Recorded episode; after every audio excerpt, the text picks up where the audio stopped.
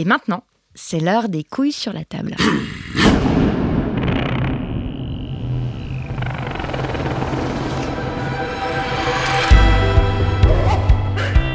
Chaque année, 225 000 femmes endurent les violences physiques et sexuelles que leur infligent des hommes qu'elles aiment ou qu'elles ont aimés. Des viols, des gifles, des attouchements sexuels, des coups.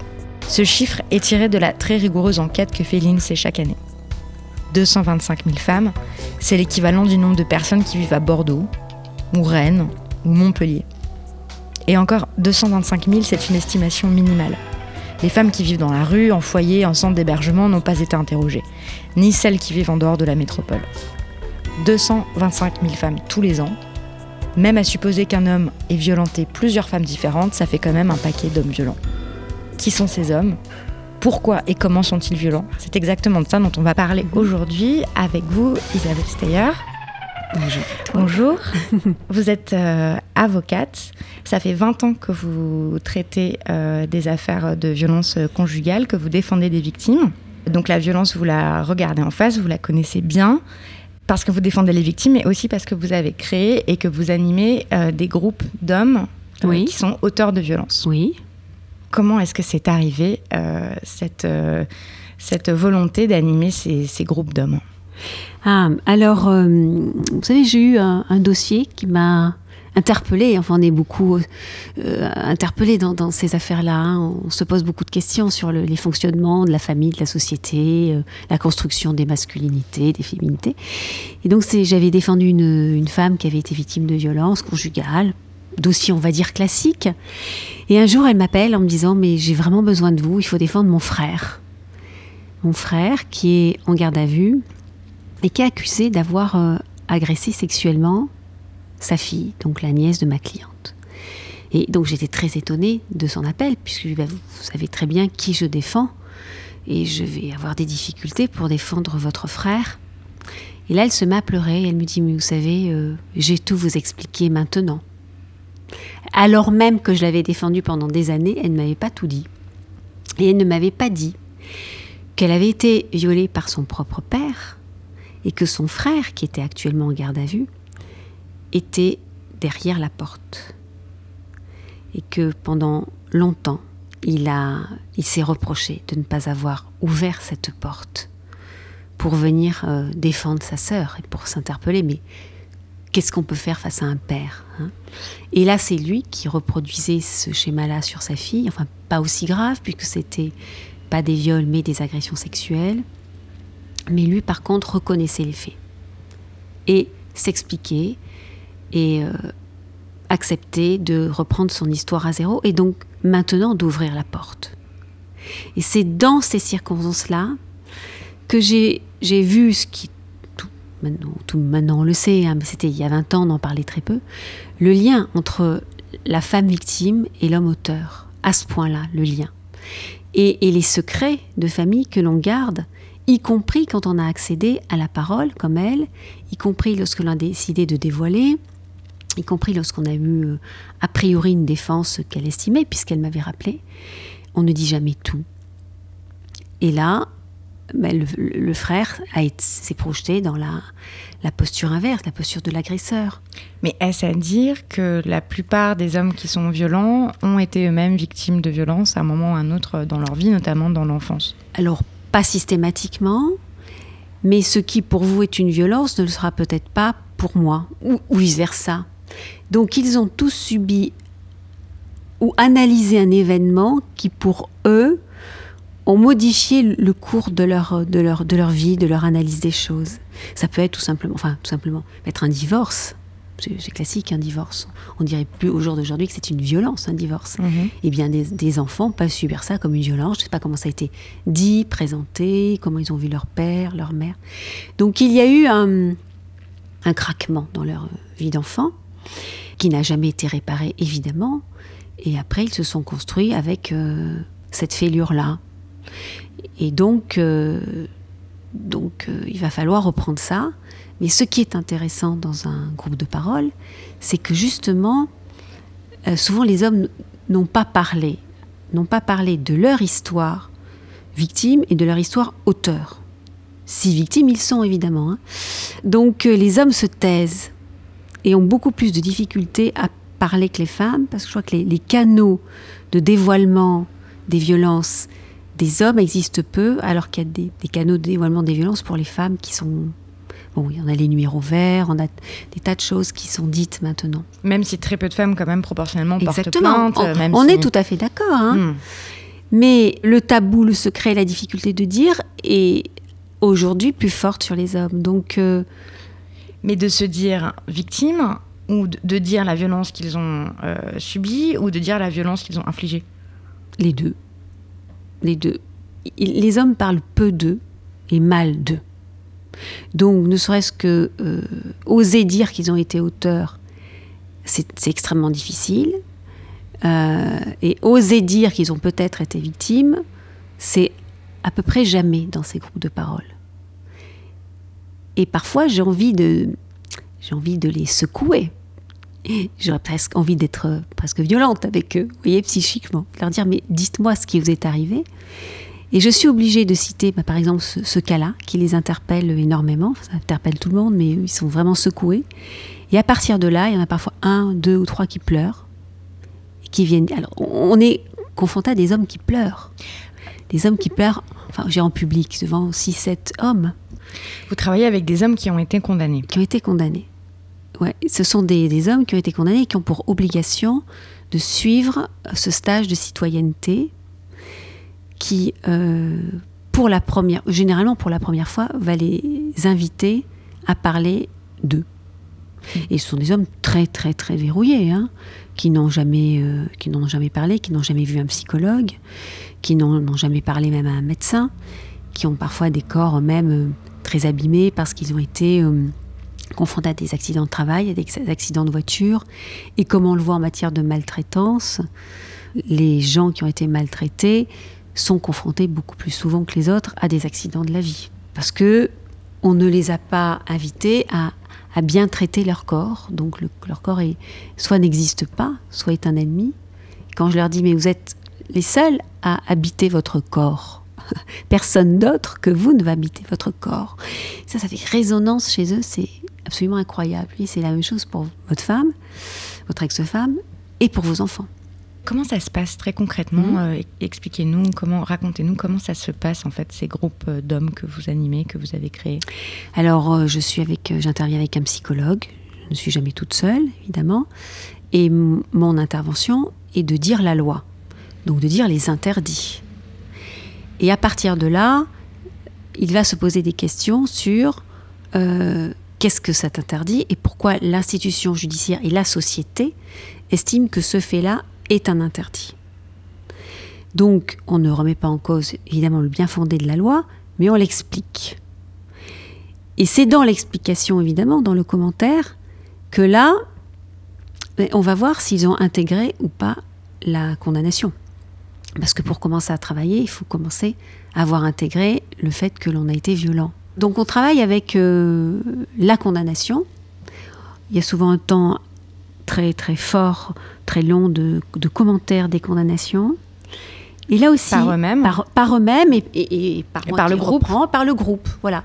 On intervient et le, ce qui est intéressant, c'est que le groupe, qui d'abord pour lui, l'homme pour lui va estimer la condamnation euh, parfois un petit peu injuste euh, ou trop lourde ou voilà, qu'ils ont été mal compris, voilà, pas hmm. compris, pas analysés, pas compris dans les les, ressorts de la violence, eh bien quand c'est pour les autres, ils sont souvent extrêmement sévères. Et on va leur envoyer ça. On va leur dire mais attendez, pour voilà, pour Robert, vous êtes sévère et pour vous, tout est possible. Alors expliquez-moi. Et on arrive comme ça à faire ce chemin entre eux et l'autre et les confronter à leurs contradictions. C'est cette confrontation, une contradiction, qui fait qu'ils avancent extrêmement vite. Et quand un reconnaît cette contradiction, eh bien les autres vont lâcher généralement sur cette question-là. Parce que le plus fort là, dans un groupe de parole, c'est pas celui qui est violent. Le plus fort, c'est celui qui va lâcher vers la vérité, vers la, reconnaissance de la violence, la reconnaissance de, leur propre culpabilité, de leur propre culpabilité, de leur propre réalité. Voilà, c'est ça. Donc, vous voyez, il y a un système d'inversion de leur cheminement à eux habituel, mais qui est le système en fait normal d'un homme, on va dire pas non violent. Donc il va ils vont acquérir très vite le fonctionnement, ils vont voir très vite le fonctionnement d'un homme non violent par rapport à leur fonctionnement, et ils ont en eux aussi l'homme non violent. Donc c'est ça qu'il va falloir euh, faire, euh, faire jaillir.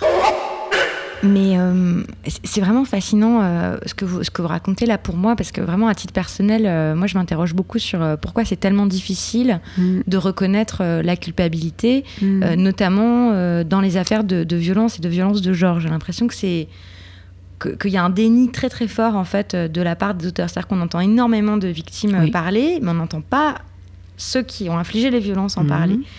Euh, et j'ai l'impression que c'est quelque chose de spécifique aux violences de genre. Tout à fait. Pourquoi c'est tellement difficile ben Parce qu'il faut parler de soi. Et, les, les, hommes violents ne parlent jamais d'eux. Ou parlent d'eux euh, en termes de, vie professionnelle, de vie sociale, de vie euh, de voiture, de vêtements, enfin d'apparence, mais n'ont pas accès à, à ce qu'ils sont eux. À leur intériorité? À leur intériorité, oui. Ah, donc, euh, soit parce qu'on leur a peut-être appris qu'il faut être fort et qu'être fort, ce n'est pas parler de soi. Alors, avec une éducation pareille, évidemment, si eux-mêmes, petits garçons, je suis fort et je ne dois pas parler de moi et je dois tout subir, si le petit garçon subit des violences, puisqu'il faut être fort, il ne va pas les dire. Mhm. Alors que ce sont des violences aussi légitimes que celles que subissent les petites filles. Mais lui, puisqu'il faut être fort, il ne va pas les dire. Donc, euh, il y a étant souvent enfant, une tolérance à la violence qui finalement presque plus forte chez le petit garçon que chez la petite fille. Oui, c'est pour ça qu'on peut dire que c'est vraiment un problème. on peut mieux comprendre pourquoi les hommes sont violents. C'est aussi un problème d'éducation. ça. Dès l'enfance, euh, de, valeurs euh, virilistes, etc. D'où l'intérêt. Euh, sur, voilà la base. Qu'est-ce qu'être un homme? Qu'est-ce qu'être une femme? Et il se trouve dans ces groupes de parole, on a des hommes qui sont très hommes très, viril. Très viril, très mhm. macho, euh, et qui euh, défendent des, valeurs très classiques de la masculinité. Et donc euh, l'ouverture pour eux est d'autant plus difficile qu'ils ont été construits de ça, pétris de ça, et qu'ils ont transmis ça à leurs enfants. Donc ils ont une vision d'eux très, très classique, et une vision des petites filles aussi très classique. Donc c'est-à-dire que eux et leur couple ont transmis les, ben, les mêmes idées que, dont eux-mêmes avaient été pétris. Et dont ils ont souffert. Et donc, voilà, c'est ça, exactement. Donc, on, ouvre un peu le couvercle, vous voyez? Et ça, c'est très intéressant parce qu'ils tombent de très haut. Et de tellement haut qu'après, ils sont assez mal.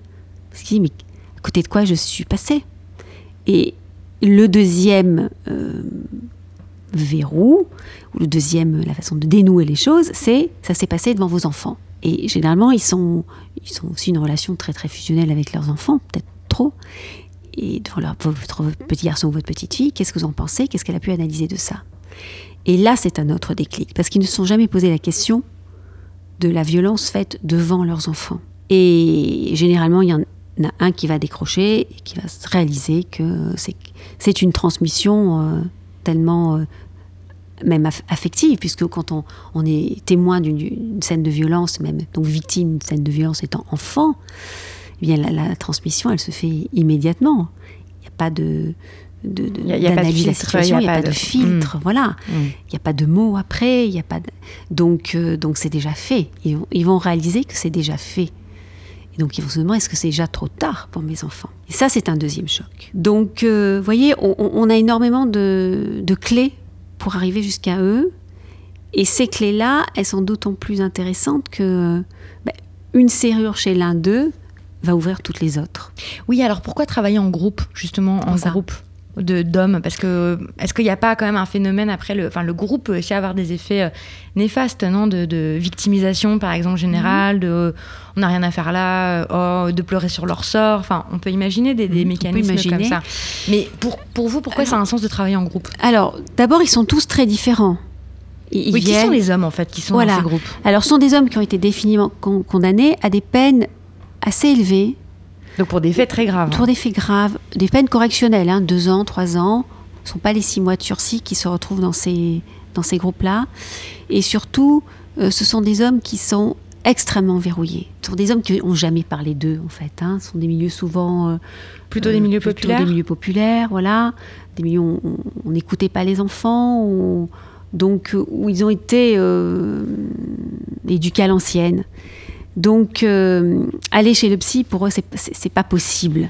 Parce qu'aller chez le psy, c'est. Euh, j'en ai un qui une fois m'a dit ah ben, c'est terrible hein, ce que je vais dire, mais je trouve ça très intéressant sur la, virilité. Il m'a dit moi, je, moi, je suis pas homosexuel, je vais pas chez un psy. Hmm. C'est terrible. Hein Et on a été obligé d'en prendre ça avec le psy. Ce qui était extrêmement intéressant sur qu'est-ce que le psy. Déjà, qu'est-ce qu'un psy? Pourquoi est-ce qu'il ne veut pas y aller? De, quoi, de quoi a-t-il peur et à quoi peut-il l'aider? Et, donc, euh, il n'y a pas tellement de victimisation parce que ils sont très différents et c'est une découverte pour eux. Et ils ont généralement soif de, de, de, de découvrir euh, ce qu'il y a quand même derrière, derrière cette lourdeur. Là. Derrière, la violence qu'ils ont infligée. La violence qu'ils ont infligée, derrière le fait que souvent ils ne voient plus leurs enfants aussi. Ils voient leurs enfants uniquement dans des lieux neutres. Donc euh, pourquoi plus de liens avec leurs enfants? Pourquoi autant de séparations donc avec euh, ben aussi leur belle famille? Donc un isolement, une solitude, alors que c'était des hommes pour lesquels ben, les valeurs euh, fondamentales de la famille étaient très importantes. Le couple, la famille, donc des valeurs très classiques. Et, cet isolement, il est quand même assez lourd. Donc là aussi, on a une clé pour les ouvrir qui est bon, pourquoi est-ce que je me retrouve moi-même dans cette situation aujourd'hui? Pourquoi est-ce qu'on m'a jugé comme ça?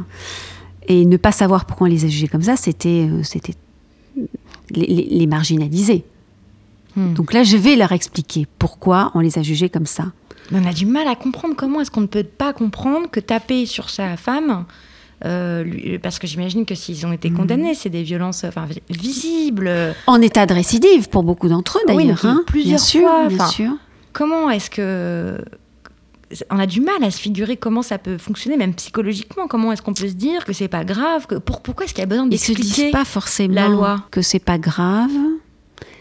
Et ils se disent que c'est la suite logique de quelque chose. D'une scène, d'une scène qui a commencé. Et vous savez, la violence, elle, est, elle tourne. Hein on va taper, après on va s'insulter, après ça va monter, monter, monter, monter, monter. Et ils ne se donnent qu'assez peu de responsabilité dans cet acte-là. Donc je vais leur dire qu'ils sont totalement responsables de cet acte-là et que s'ils ne voulaient pas en être responsables, eh bien on sort. On va se balader, on va prendre un ballon et on va taper dans un ballon, mais on ne fait pas ça. Et ça, ils l'entendent. Alors euh, qu'à la base, ils se pensaient euh, irresponsables au sens de elle a fait telle chose. Irresponsable. Donc la seule solution, c'était de taper. C'était de taper, voire victime. Donc la prise de conscience, elle est très rapide. C'est pour ça que le groupe de parole, ben, l'autre est un miroir. Hmm. Donc quand un homme va, s'exprimer devant d'autres hommes, même si c'est à demi-mot, même si c'est le dixième de ce qu'il y a dans le dossier, puisque moi je n'ai pas leur dossier. Ah oui, vous savez pas alors ce qu'ils ont fait Je leur demande. Je leur demande et je leur demande s'ils veulent bien me le dire. Je le dire au groupe Nous le dire, voilà, c'est hmm. ça. Euh, généralement, ils veulent le dire. Ils en disent des choses intéressantes. et on part de là. Donc je pars de quelque chose de, qui est une décision de condamnation. Et vous ne savez pas ce qu'il y a dans le dossier, mais vous savez ce pourquoi ils ont été condamnés. Voilà, c'est ça, hmm. ce pourquoi. Et ce que je trouve aussi d'extrêmement euh, compliqué pour eux, et pour tous les auteurs euh, RES même, hein, quand une femme est auteur de violence c'est que les condamnations ne sont pas expliquées en droit français. Et quand il n'y a pas d'appel, les condamnations ne sont pas motivées en droit français. Il faut quand même le savoir. Ou la motivation fait euh, une ligne. Dans d'autres pays, comme par exemple le Canada, qui est très très spécialiste des affaires de violence, eh bien, lorsque un juge condamne pour des faits de violence, il va reconvoquer les parties et expliquer pourquoi, pour lui, représentant de la loi, les violences sont constituées. Et donc, il va le dire en tête à tête avec l'homme violent et la victime, pourquoi ces violences sont constituées. Ce n'est pas le cas en France.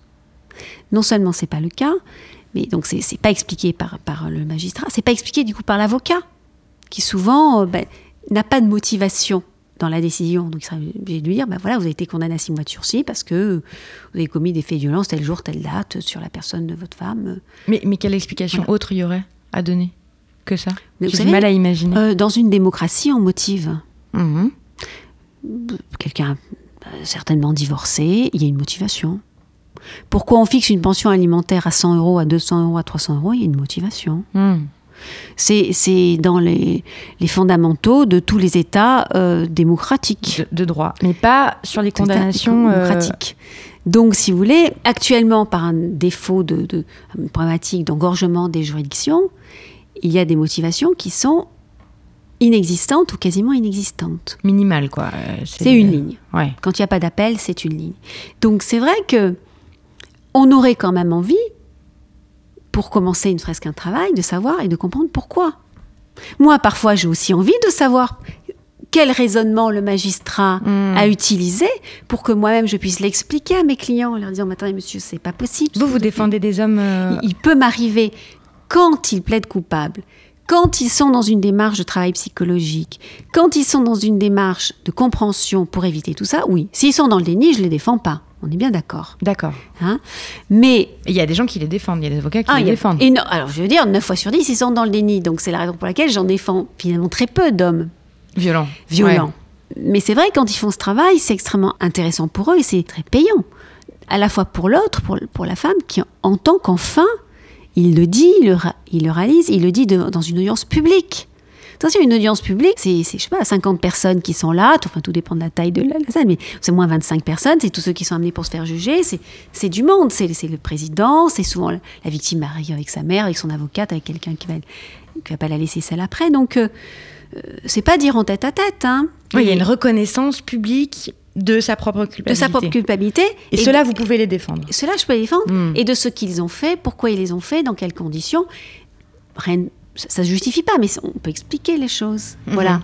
Et, ça, je trouve que c'est très, euh, c'est très intéressant parce que pour la première fois, la victime va entendre ça. Et à partir de ça, je veux vous dire que eh, déjà, elle va mieux. La victime elle dit, mais je suis comprise, tu le comprends maintenant. Mhm. C'est tard, oui, c'est tard, c'est trop tard puisqu'ils divorcent mais ils le, ils le, comprennent. Ce sont aussi des hommes qui vont être amenés à engager une deuxième vie euh, amoureuse. Alors justement, voilà. moi j'ai toujours entendu dire, euh, je crois que c'est quelque chose qu'on entend très souvent à propos des auteurs de violences conjugales. On dit euh, un homme violent, il sera toute sa vie violent. C'est-à-dire que et on dit aussi mm. que si un homme euh, nous frappe ou est mm. violent mm. avec nous, il faut partir tout de suite parce qu'il va recommencer, c'est obligé. C'est vrai. Et oui, parce qu'il faut détricoter cette construction de relation à l'autre. Tant que c'est pas compris et détricoté, mais est-ce que ça peut l'être? C'est ça ma question. Vu qu'on dit que un homme violent, il va recommencer. Écoutez, oui, c'est vrai qu'un homme violent recommence. Mais il y a une expérience. Alors ça va pas à l'encontre aussi tout ce que je plaide, tout ce que je vous dis, mais je veux dire dans, le 1%, on va dire 2 ou 10%, c'est très difficile à évaluer, 10% d'hommes qui reconnaissent les violences. On est dans ce créneau-là. Mais ce créneau-là, le 10%, il peut peut-être venir, euh, venir s'élargir, je, l'espère. Hein. Eh bien, dans ce créneau-là, vous avez quand même Adoué un avocat général qui avait décidé, dès qu'il y a une plainte, de poursuivre et surtout de tout de suite séparer l'homme violent de la victime. Mhm. De le mettre dans, de force hein, dans un foyer Emmaüs, c'est un contrôle judiciaire, une mesure du contrôle judiciaire, et de le faire euh, condamner ou pas, de le traduire devant le, tribunal correctionnel dans des délais assez courts de trois semaines. Mais pendant trois semaines, cet homme-là, il se retrouve tout seul dans un foyer Emmaüs, sans sa famille, sans ses affaires, sans rien avec ce qu'il avait construit, et avec d'autres hommes violents, eh ben, je peux vous dire que on a très peu de récidives dans ce type de situation-là. Ah bon? Et oui. Et ça veut dire quoi? Ça veut dire que la séparation, l'isolement, donc euh, la solitude, le, désespoir finalement d'avoir tout cassé, hein, fait que c'est une prise de conscience. Qu'est-ce qui fait que euh, des, gens qui, euh, des gens vont chez le psy? C'est parce qu'ils sont tellement malheureux que leur souffrance est insupportable et que donc on va chez le psy. Mhm. Eux, c'est pareil, leur souffrance va devenir tellement insupportable qu'ils vont être amenés peut-être à reconnaître les faits, puis aller chez le psy. Ou à en vouloir à la terre entière, on peut imaginer. Ou en vouloir à la terre entière, mhm. tout à fait. On, peut avoir ce, ce, cas de figure où après, dans certains cas, heureusement ici, à vouloir aller plus loin et tuer la victime. Hein. Ça peut arriver aussi. Hein. Il ne faut pas être dans l'angélisme. Hein. Mhm. Euh, malheureusement, il y en a eu des comme ça.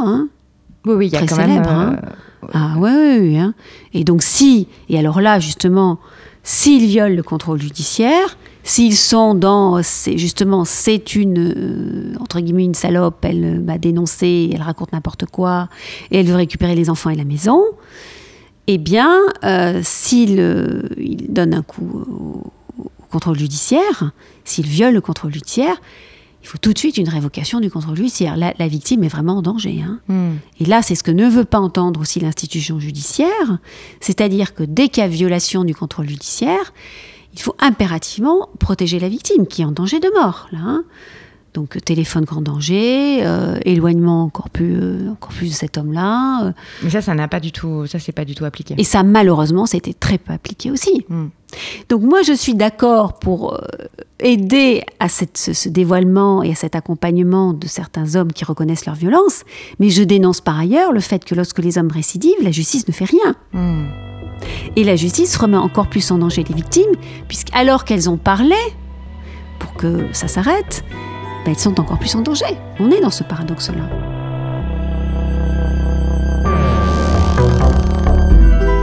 Mais vous, vous, vous défendez des, des victimes. Est-ce que c'est pas difficile à, à tenir ces, ces deux positions? Enfin, quel lien vous faites entre les deux en fait Mais vous savez, fait les que- victimes, 9 fois sur 10, elles me disent euh, Je veux qu'il change. Mhm. Les victimes, les femmes victimes ne me disent pas je veux que mon mari aille en prison. Sauf s'il est récidiviste ou si voilà. Mais mes clientes me disent mais moi ce que je veux et c'est en ça que les femmes sont très crédibles alors qu'on vient nous dire régulièrement qu'elles peuvent déposer des fausses plaintes pour euh, pour avoir euh, gagné leur divorce. Non, je dis non. Les femmes qu'est-ce qu'elles disent? Elles disent mais je veux qu'il s'arrête. Je veux qu'il se fasse soigner. Ce matin, j'ai encore eu trois rendez-vous de, de personnes, de, de femmes, de, de- d'hommes qui, qui travaillent, qui ont des, qui sont a priori intelligents, qui n'ont pas raison, de- aucune raison de, ne pas l'être. Et elles m'ont dit, mais moi, ce que je voudrais, c'est que ils s'arrêtent. Donc la demande, y compris de ces femmes-là, parfois même de dire, je, voudrais savoir à quel juge je dois m'adresser pour qu'il se fasse soigner. Mais ça n'existe pas. Cette demande n'existe pas. Elle, ce qu'elle voudrait, c'est qu'effectivement, cet homme-là, il réalise la gravité, qu'il se fasse soigner et éventuellement que euh, ça puisse, euh, si ce n'est s'arrêter, euh, se gérer. Mais c'est possible, ça vous croyez? Ah, c'est très difficile. Oui, c'est c'est 10% des hommes violents qui acceptent de se faire soigner. hein. Donc, si vous voulez, le 10% des femmes qui déposent plainte, on peut le mettre en perspective avec les, les seuls 10% des hommes qui ont été condamnés qui ac- acceptent de se faire soigner. C'est résiduellement presque rien. Je suis d'accord. Mais je pense que c'est bien que ces hommes soient aussi des images, des symboles de ce que les vrais hommes, ce sont les hommes qui acceptent la leur fragilité d'homme, non pas ceux qui ne l'acceptent pas.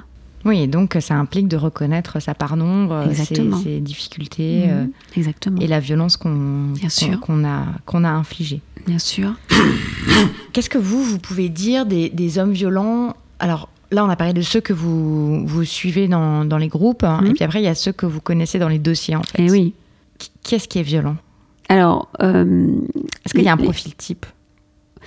Il y a un profil type dans le fonctionnement intrafamilial des, des hommes violents. C'est-à-dire que ce sont des hommes qui, euh, qui ont une relation fusionnelle avec leur femme et qui n'acceptent, ab- qui n'acceptent absolument pas de euh, bah, le dialogue que l'on a actuellement ne serait pas possible. C'est-à-dire que si je ne suis pas de votre avis, il va devenir violent. La relation d'altérité n'existe pas. Donc soit je- ils seront fusionnels avec leur épouse, ou leur épouse seront fusionnels avec eux, soit s'ils ne sont pas en accord, ou si leur épouse ne sont pas d'accord avec eux, la violence va arriver. Dire tu n'as rien compris, tu es conne, euh, c'est toi qui es nul et c'est moi qui sais tout. Donc avec une survalorisation de son fonctionnement à- à lui, de ses idées à lui, et un dénigrement de l'idée de l'autre. Alors que dans un couple, on peut tout à fait euh, ne pas être d'accord sur plein de choses, y compris dans l'amour. on peut ne pas être du même parti politique, on peut... Voilà. Enfin, quand un couple est sain. Un peu couple près, est sain, bien sûr. Mhm. Et donc là, on a euh, déjà ce fonctionnement-là. Le deuxième point, c'est que euh, ce sont des hommes qui sont devenus violents au moment de la naissance d'un enfant. Parce que bah, dans la mesure où on est fusionnel et dans la mesure où la femme doit lui appartenir, on a une troisième personne qui va arriver, qui est le bébé. La troisième personne, elle va jouer un peu l'instant séparatrice entre monsieur et madame. Elle va être là. Alors, euh, ce sera plus monsieur l'objet de tout l'amour du couple. Et donc, il va falloir le partager avec, pour eux, hein, entre guillemets, le partager. hein, je dis que ça se décuple, mais avec un enfant. Et donc, par conséquent, ils vont être jaloux de leur enfant. Et à ce moment-là, ils vont reprocher à leur femme de s'occuper trop ou mal de leur enfant, donc d'être de mauvaise mère. Et la violence intervient à ce moment-là. Hein, puisque tu ne me regardes pas, euh, tu es une mauvaise épouse, et puis euh, tu le regardes trop ou mal ou pas assez aussi, euh, donc tu es une mauvaise mère. Et donc là, on commence le dénigrement. Le troisième point, c'est que lorsque cette femme travaille, il ne va pas supporter qu'elle aille travailler, que évidemment après aller travailler, on peut aller boire un café avec une amie, on peut aller euh, dîner avec une amie, on peut aller au cinéma avec une amie, enfin tout ce que font des femmes, euh, voilà, avec euh, des copines ou en traînant un peu en rentrant un soir, c'est insupportable. C'est la liberté en fait de, la femme qui est insupportable. C'est ça, c'est le fait que la femme ne, ne dépende plus de lui.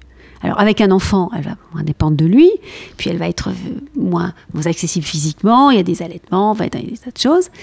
Et avec le travail aussi, elle va être indépendante économiquement, euh, indépendante euh, voilà psychiquement, elle aura des amis de travail, elle aura des horaires, elle aura des supérieurs hiérarchiques qui sont des hommes aussi. Donc ça ne va pas aller. si elle va, elle fait du sport ou que sais-je, alors là c'est une catastrophe. Donc toutes les libertés vont être la cause de violence l'objet de violence. Donc cette femme-là, elle va devoir peu à peu, si elle reste avec cet homme-là, renoncer à tout ça. D'où le fait que les femmes victimes de violence se plaignent d'avoir été isolées. Hmm. Il va leur dire, attends, regarde, ton employeur c'est un con, il euh, il te paie pas assez, c'est pas la peine de gagner 1500 euros. regarde, tu restes à la maison, tu t'occupes des enfants, euh, ce sera très bien pour toi et terminé. Tu seras plus heureuse et les enfants seront beaucoup mieux avec toi. Et moi, regarde, notre couple va bien, bien mieux fonctionner. Donc elles arrêtent de travailler. Elles arrêtent de travailler, elles s'isolent, elles n'ont plus de collègues de travail, elles ne rencontrent plus les gens. Elles sont en tête à tête avec l'enfant, elles n'ont plus de liberté économique. Et elles vont être de plus en plus sous la coupe de cet homme-là. Et donc leur euh, psychisme, leur liberté psychique va, se rétrécir. Et leur mode de pensée va se euh, superposer à celui de l'agresseur. Jusqu'au moment où... Ben, soit il les tue, soit elles se disent, mais il y a des choses qui font des clics. Et qu'est-ce qui fait des clics? Ça va être soit l'enfant est victime de violence. Généralement, c'est ça. Hein. Soit elles se sont vues mourir, soit l'enfant est victime de violence. Donc, ce sont ces deux gros déclics. Et du côté des auteurs des violences, c'est tous les milieux sociaux Alors, tous les... absolument tous les milieux sociaux. Hein. D'ailleurs, ce ne sont pas que les hommes alcooliques qui sont auteurs de violences conjugales, ce, pas que, ce ne sont pas que les, les, les ouvriers qui sont auteurs de violences conjugales, surtout pas. Et d'ailleurs, plus on va monter dans l'échelle sociale, plus euh, les choses vont être difficiles. À la fois pour la victime, pour arriver à les dévoiler. Pourquoi? Parce qu'elle va se dire, bah, il a de l'argent, il a du pouvoir, il a des connaissances, il va être très bien défendu. C'est vrai, mais elle aussi, elle a tout ça. Si un homme comme lui, aussi bien, je dis, attends, cet homme qui est si génial, vous a choisi pour femme, c'est que vous êtes aussi génial. Mhm. Vous devez y penser à ça. Donc vous aussi, vous allez remettre en place avec tout le monde et tout le système. Et, aussi pour ceux qui sont auteurs de violence. Et pour ceux qui sont auteurs de violence aussi, parce que plus on monte dans l'échelle sociale, moins c'est avouable, plus c'est tabou. Et oui, euh, un, avocat auteur de violence conjugale, c'est extrêmement tabou. Un magistrat auteur de violence conjugale, c'est tabou. Un directeur de société, c'est tabou. Euh, donc euh, eux-mêmes vont avoir beaucoup de difficultés à le reconnaître. Et donc là aussi, on, donc on aura des dossiers qui seront beaucoup plus difficiles. Pourquoi? Parce que ce sont des hommes qui sont aussi s'adapter à l'interlocuteur beaucoup plus que d'autres. Et ce sont des hommes qui seront très conseillés. Donc, mon conseil aussi aux femmes, c'est de leur dire, mais il faut absolument être conseillé par des avocats très spécialisés depuis le début. Parce qu'il y a une stratégie de l'homme violent qui fait que bah, soit on est dans les 10% de ceux qui reconnaissent les faits, ce qui n'est pas beaucoup, soit on est dans les 90% de ceux qui ne reconnaissent pas et qui vont vouloir masquer leur violence. Et ceux, et ceux des milieux sociaux plus favorisés sont plus habiles à masquer sont la plus habiles à masquer parce qu'ils ont plus de moyens tout niveau. Et, oui, de langage, de, économique, de comportement, hmm. d'adaptation à l'interlocuteur. Euh, qui vient souvent du même milieu social, puisque pour parler aux magistrats, aux avocats, aux psy, etc., c'est le même milieu social. Le même donc, milieu euh, social, donc ils hmm. connaissent le code. Hmm. Ils ont le bon code.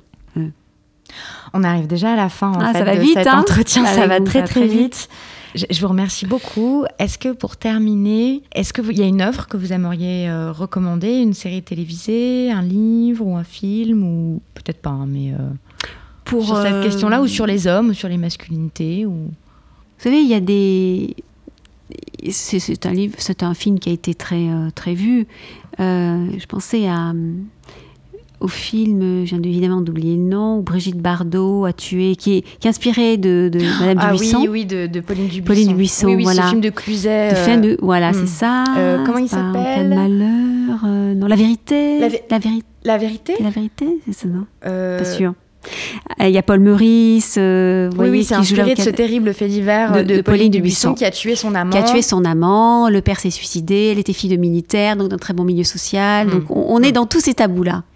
Et je trouve que ce dossier-là, et ce film, bon, le film est romancé, tout ce que vous voulez, mais la, la posture de, de, Brigitte Bardot, qui est dans ce rôle de, de femme auteur, on va parler de femme auteur, et qui euh, va dire à, à, la société et surtout aux magistrats de l'époque ce qu'elle est, comment elle est et sa liberté, eh bien c'est de l'ordre de absolument l'inécoutable. Et c'est ce tabou-là que l'on a au sein de l'institution judiciaire, encore, qui est d'entendre la liberté et de ne pas être euh, conforme à ce qu'on disait au code, au code euh, de ce que un juge peut entendre ou de ce qu'une institution peut entendre.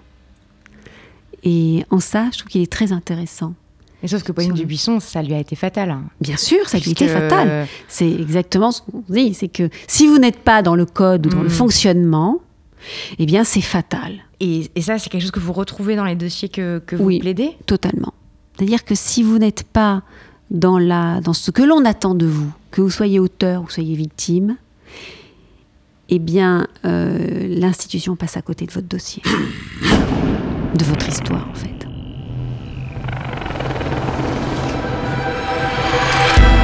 Merci beaucoup.